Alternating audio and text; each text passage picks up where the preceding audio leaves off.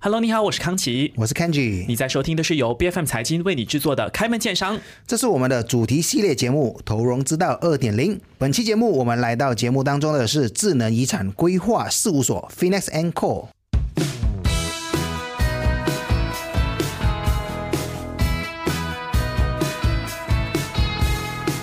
OK，我觉得第一个问题就是要来问这个呃 Kenji，其实做这种所谓的财务规划啦，或者说我看到这家 Phoenix and Co，其实他们有在做遗嘱这方面的这个服务，其实，在融资的圈子是常见的嘛，因为我好像很少听到这样子的公司去做融资。嗯，其实来说，在融资马来西亚这边的话，其实还蛮少在这一块的，因为它牵涉到一些法律的问题，然后可能在科技上的一些问题，那其实也不太开放给大众去。投资这样子，OK，因为你要去了解可能内部很多的一些事情嘛。OK，当然今天的这家企业呢，它也是有涉及到科技方面的一些元素哈。我们事不宜迟，马上来欢迎 Phoenix and Co 的联合创办人兼首席法律顾问 Emily 李美倩，欢迎你。康琪、Kenji，你们好啊！各位听众朋友，大家好。是，其实呃，Emily，我们也算是有打过交道，是因为你在我们的同事 Yoga 的另外一档节目叫《理财好好学》，其实你有谈过智能遗嘱的这个课题。可是我会好奇的是，你真的只做智能遗嘱吗？应该不是吧？要不然我们也不会叫你什么这个财务规划事务所了。嗯，其实除了遗嘱之外呢，我们还有做一些遗嘱信托啊，funding calculation 啊，去计算客户他所需要的一些现金。流，这样同时呢，我们也有一些嗯，提供一些其他资产规划啊、财务规划领域服务的这些公司，我们有跟他们合作，成为我们的呃商业伙伴，以转介绍的方式呢，去提供服务给我们的客户。明白，是那其实遗嘱服务啊、个人财务、家庭财产、企业继承这四大板块，其实是 Financial Co 的主要业务，都是市场所熟悉的服务。不过，在凡事都要吸金或者是卖梦想的这个我们叫做 fundraising 的这个圈子啊，那其实 Financial Co 是啊进行了多少轮的融资呢？嗯，其实去年二零二二年呢，是我们第一次的这一个股权众筹。嗯哼，明白。所以你们只做了一轮，对。然后那个时候其实有没有为自己设定了一些目标？这样，我们先讲一些数字的事情，然后我们再去深究。那这个目标的金额是有设定的吗？呃，其实我们当初也设定一个目标是一百万马币。哦，OK，嗯，我们算是超额完成吧，因为呃，我们其实用了两个月时间，我们融了大概一百二十万左右。哇，这个成绩还是不错的。其实你们自己呢，虽然是超额，但是有符合你们的期待吗？还是你们是觉得说，哎呀，我们也预料了是超额的？你们自己，你们自己怎么想？已经有基本盘了。对对对，没有啦。其实我们也是想要透过这一次的机会呢，去验证这个市场啦。啊，OK，其实很多做融资的人，我发现我们很好几位嘉宾都说啊，要让市场知道我们。那你们的这个目标也是这样吗？就是所谓验证市场，还是你们其实当初做融资有其他的一个设想跟目标？嗯，其实我们当初融资呢，主要是因为想要增加曝光率，好像刚才你所说的，嗯。这个就是我们的目标。OK，这么简单，就简单，这么简单。OK，简单粗暴，简单粗暴。对，是是，因为其实刚才 Emily 有提到，其实呃这边也是可以跟大家分享，因为很多人觉得融资的时候是没有钱要融资。对，对。可是我发现我们谈过的这些嘉宾都比较少这个情况，是说我真的缺钱，然后我就要去做融资，而且很少。如果你是这个情况，基本上找不到投资者。哦，OK，就大家不会为你的欠债或者是为你没不够钱来买单这件事情。明白。是，那其实，在融资的过程，Emily 在。为 Finishen Co 介绍整个业务方向的时候，就是有什么心得跟观察吗？就是投资者会不会对呃或多或少跟科技沾边的智能遗嘱，或者是伊斯兰教规范的遗嘱之类的产品很感兴趣呢？是因为我发现说你们旗下其实有所谓的伊斯兰教遗嘱这件事情是吗？Islamic Will。其实我们目前呢还没有拓展到这个啊穆斯林的遗嘱，现在我们只是在做这非穆斯林的。OK，但是有这样的一个规划吗？因为我发现你的网站上面其实有大概写了一下。我们不排除这一个可能性。嗯哼，OK，那你有这样子去跟投资者介绍吗？其实啊，当然我们没有注重在讲这一个穆斯林的呃遗嘱，因为我们当时的确是没有在没有在做嘛，所以我们不会。嗯，那个时候的着重的这个方向是怎么样的呢？呃，其实一开始呢，我的心态啦，就只是想要，好像我刚才讲的，验证这一个市。场哈，这个智能遗嘱其实在市场上能不能够得到认可啦？嗯哼，那样之后我们也是有从投资者的角度去了解这一件事情，主要是分两个部分。OK，你的观察这个部分。对对对，第一个呢是嗯，从外来的投资者，他们基本上不是我们的客户。都是外来的。嗯哼，啊，那他们呢会嗯投资我们的一个原因，可能是因为他们自己本身还没有立遗嘱，然后他们看到哎这个是不错的一个嗯公司一个企业，好，然后他们就想要通过我们的这个系统啊去好好写自己的遗嘱。第二个嗯方向呢是通过我们的这些嗯正在有用我们这系统的这个资产规划师，好他们对他们同时呢也是从事保险业务的。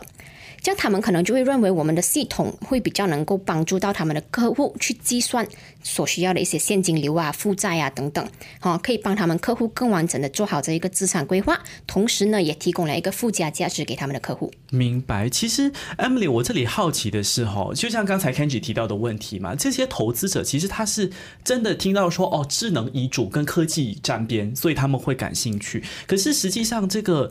智能遗嘱真的是有可以实现吗？因为据我所知，它不能够完全是在线上吧，因为它有一些法律的规范。对，其实法律上是不承认啊、e signature 还是 digital will 这样子的东西，所以我们只能够做的是，嗯、在准备过程的那一个 part，我们把它智能化。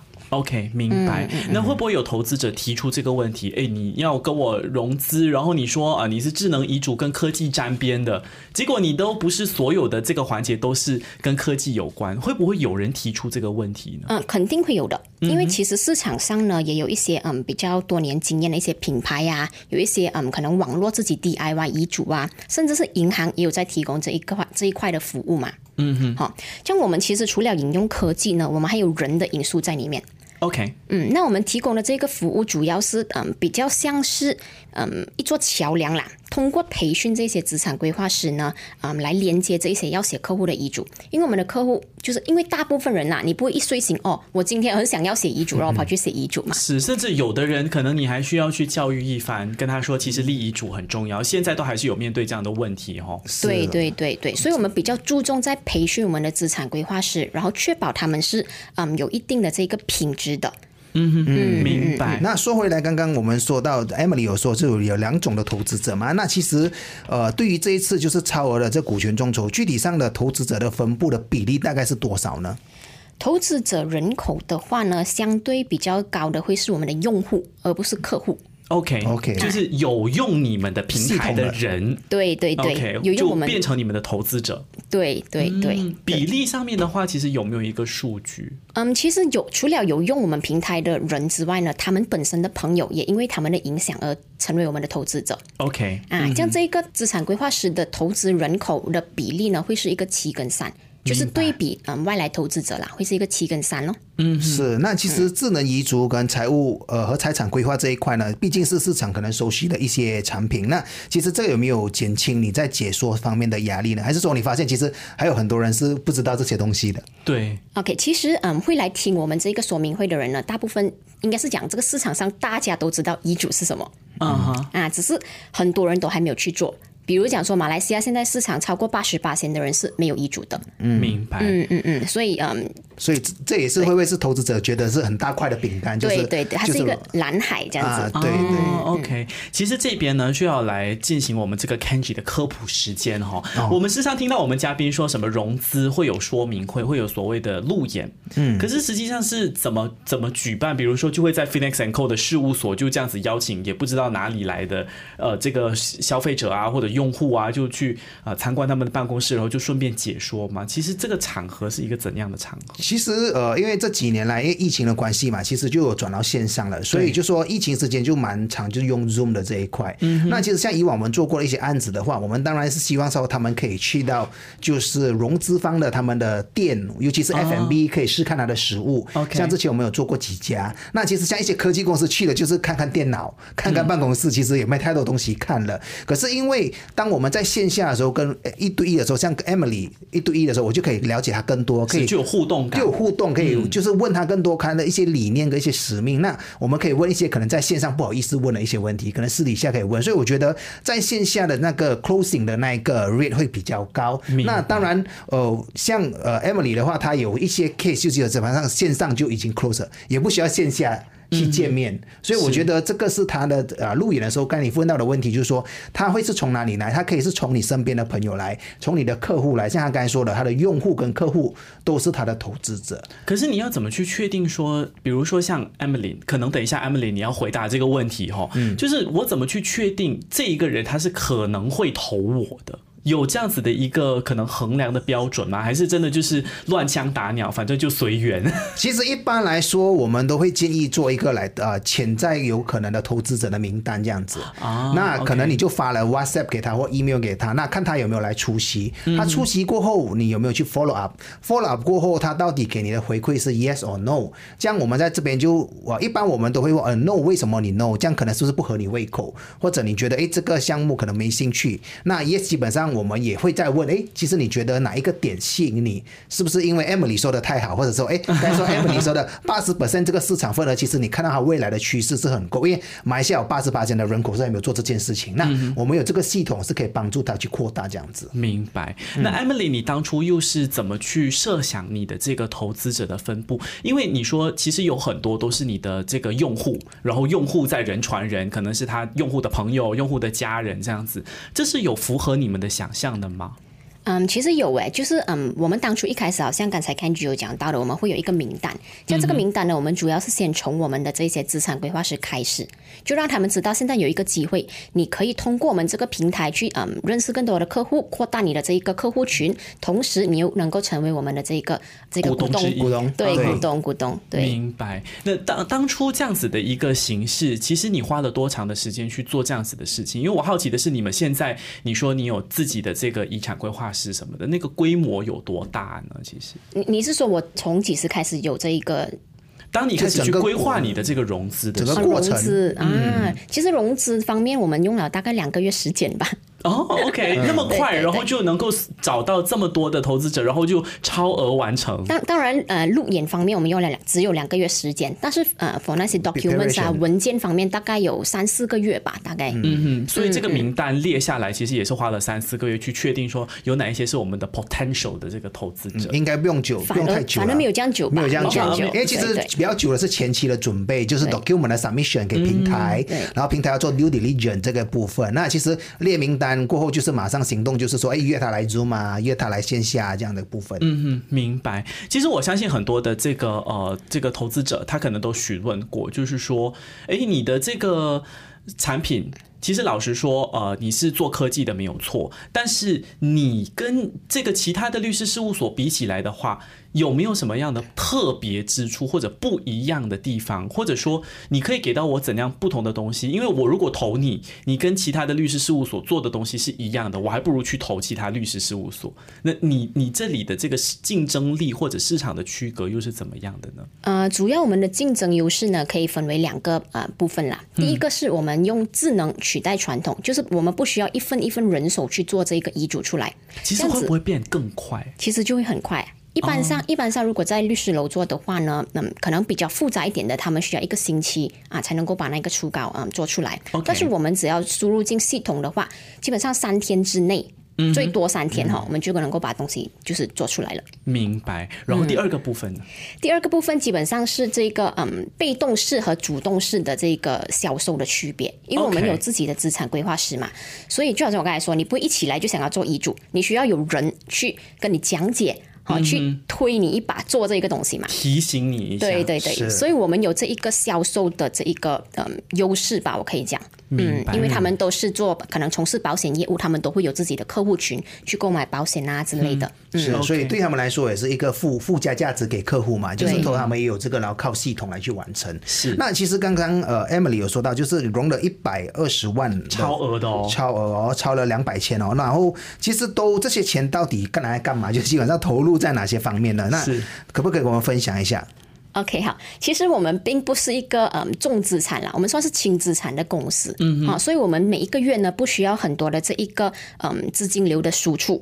但是当然有了这一笔资金呢，我们现在可以更大力的去投入一些嗯营销啊，去增加曝光率啊，所以你会可能会看到我们在嗯 TikTok 啊、Facebook 都有一些影片，教育性的影片，好让更多人去了解这一个资产规划的重要性。嗯哼，嗯嗯嗯，对，还有我们的智能系统。那其实最大部分的钱会是花在营销嘛，就是这一百二十万。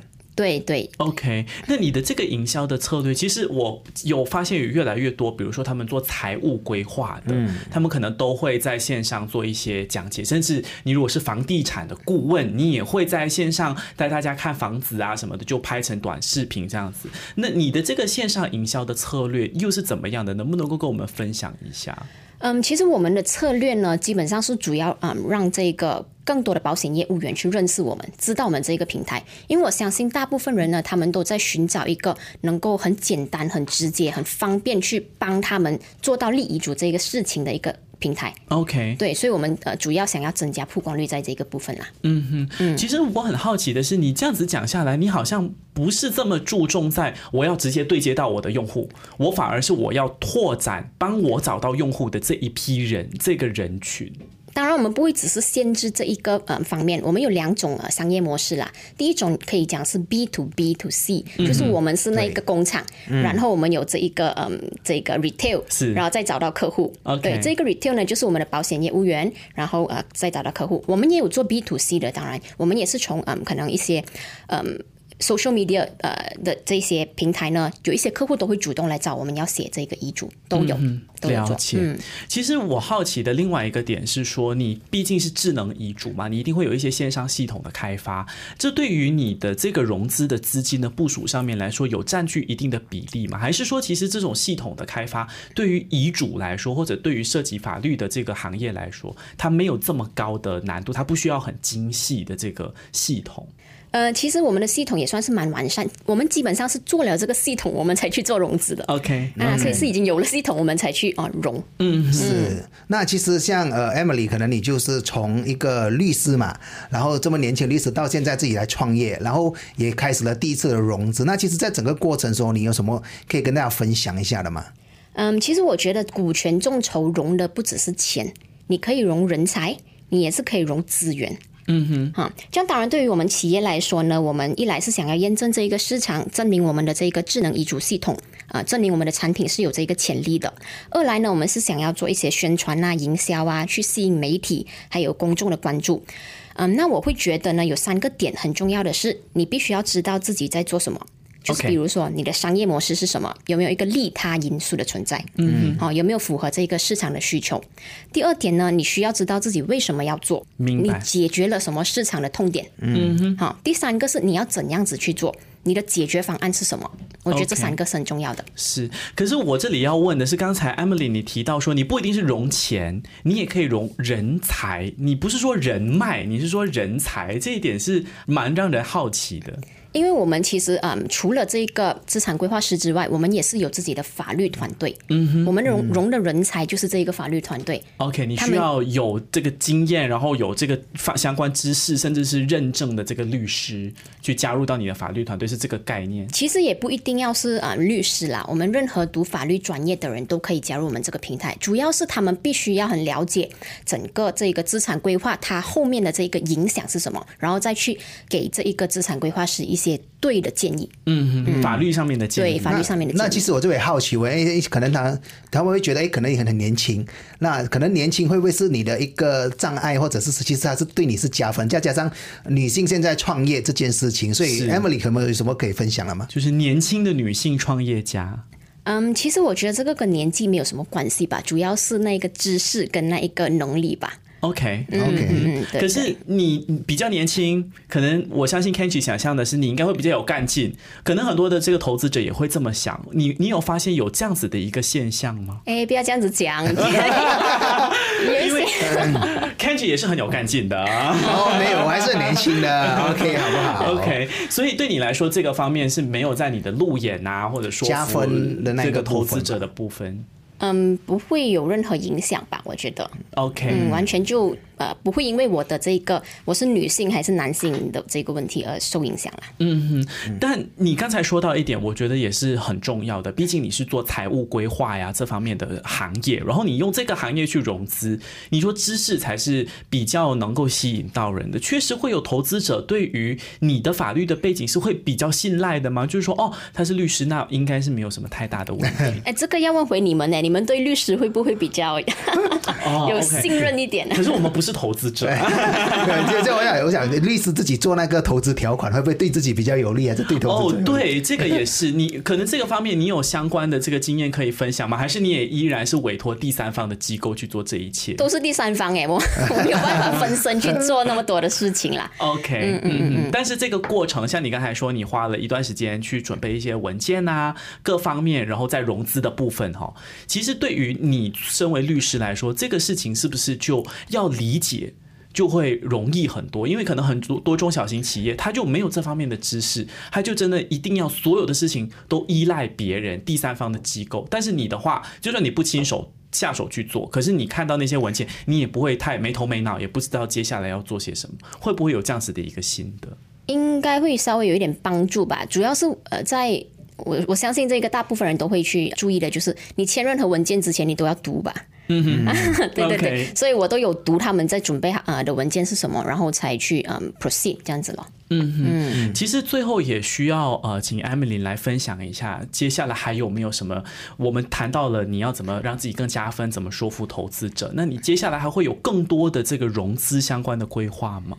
其实我们目前还没有融资第二次的这一个打算、啊，主要我们是想要把呃现在的这一个市场营销做好。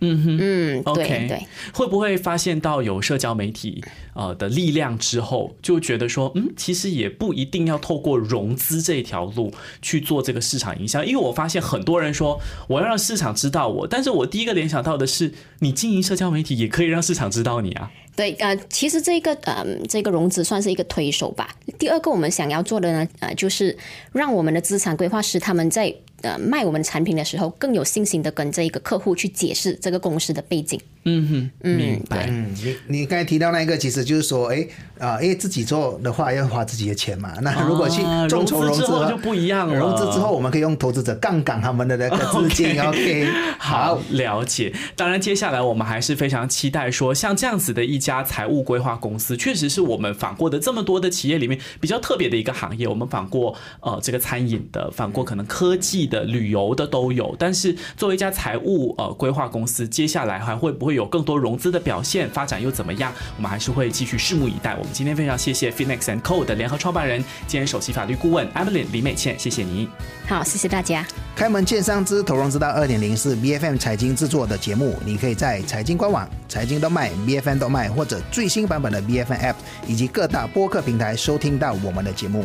这个节目每逢周二早上十点准时更新，更多精彩内内容，欢迎您到 Facebook、Instagram、LinkedIn、TikTok 以及 YouTube 搜寻“财经的财，今天的金”，开门见山之投融资到二点零，我们下期再见。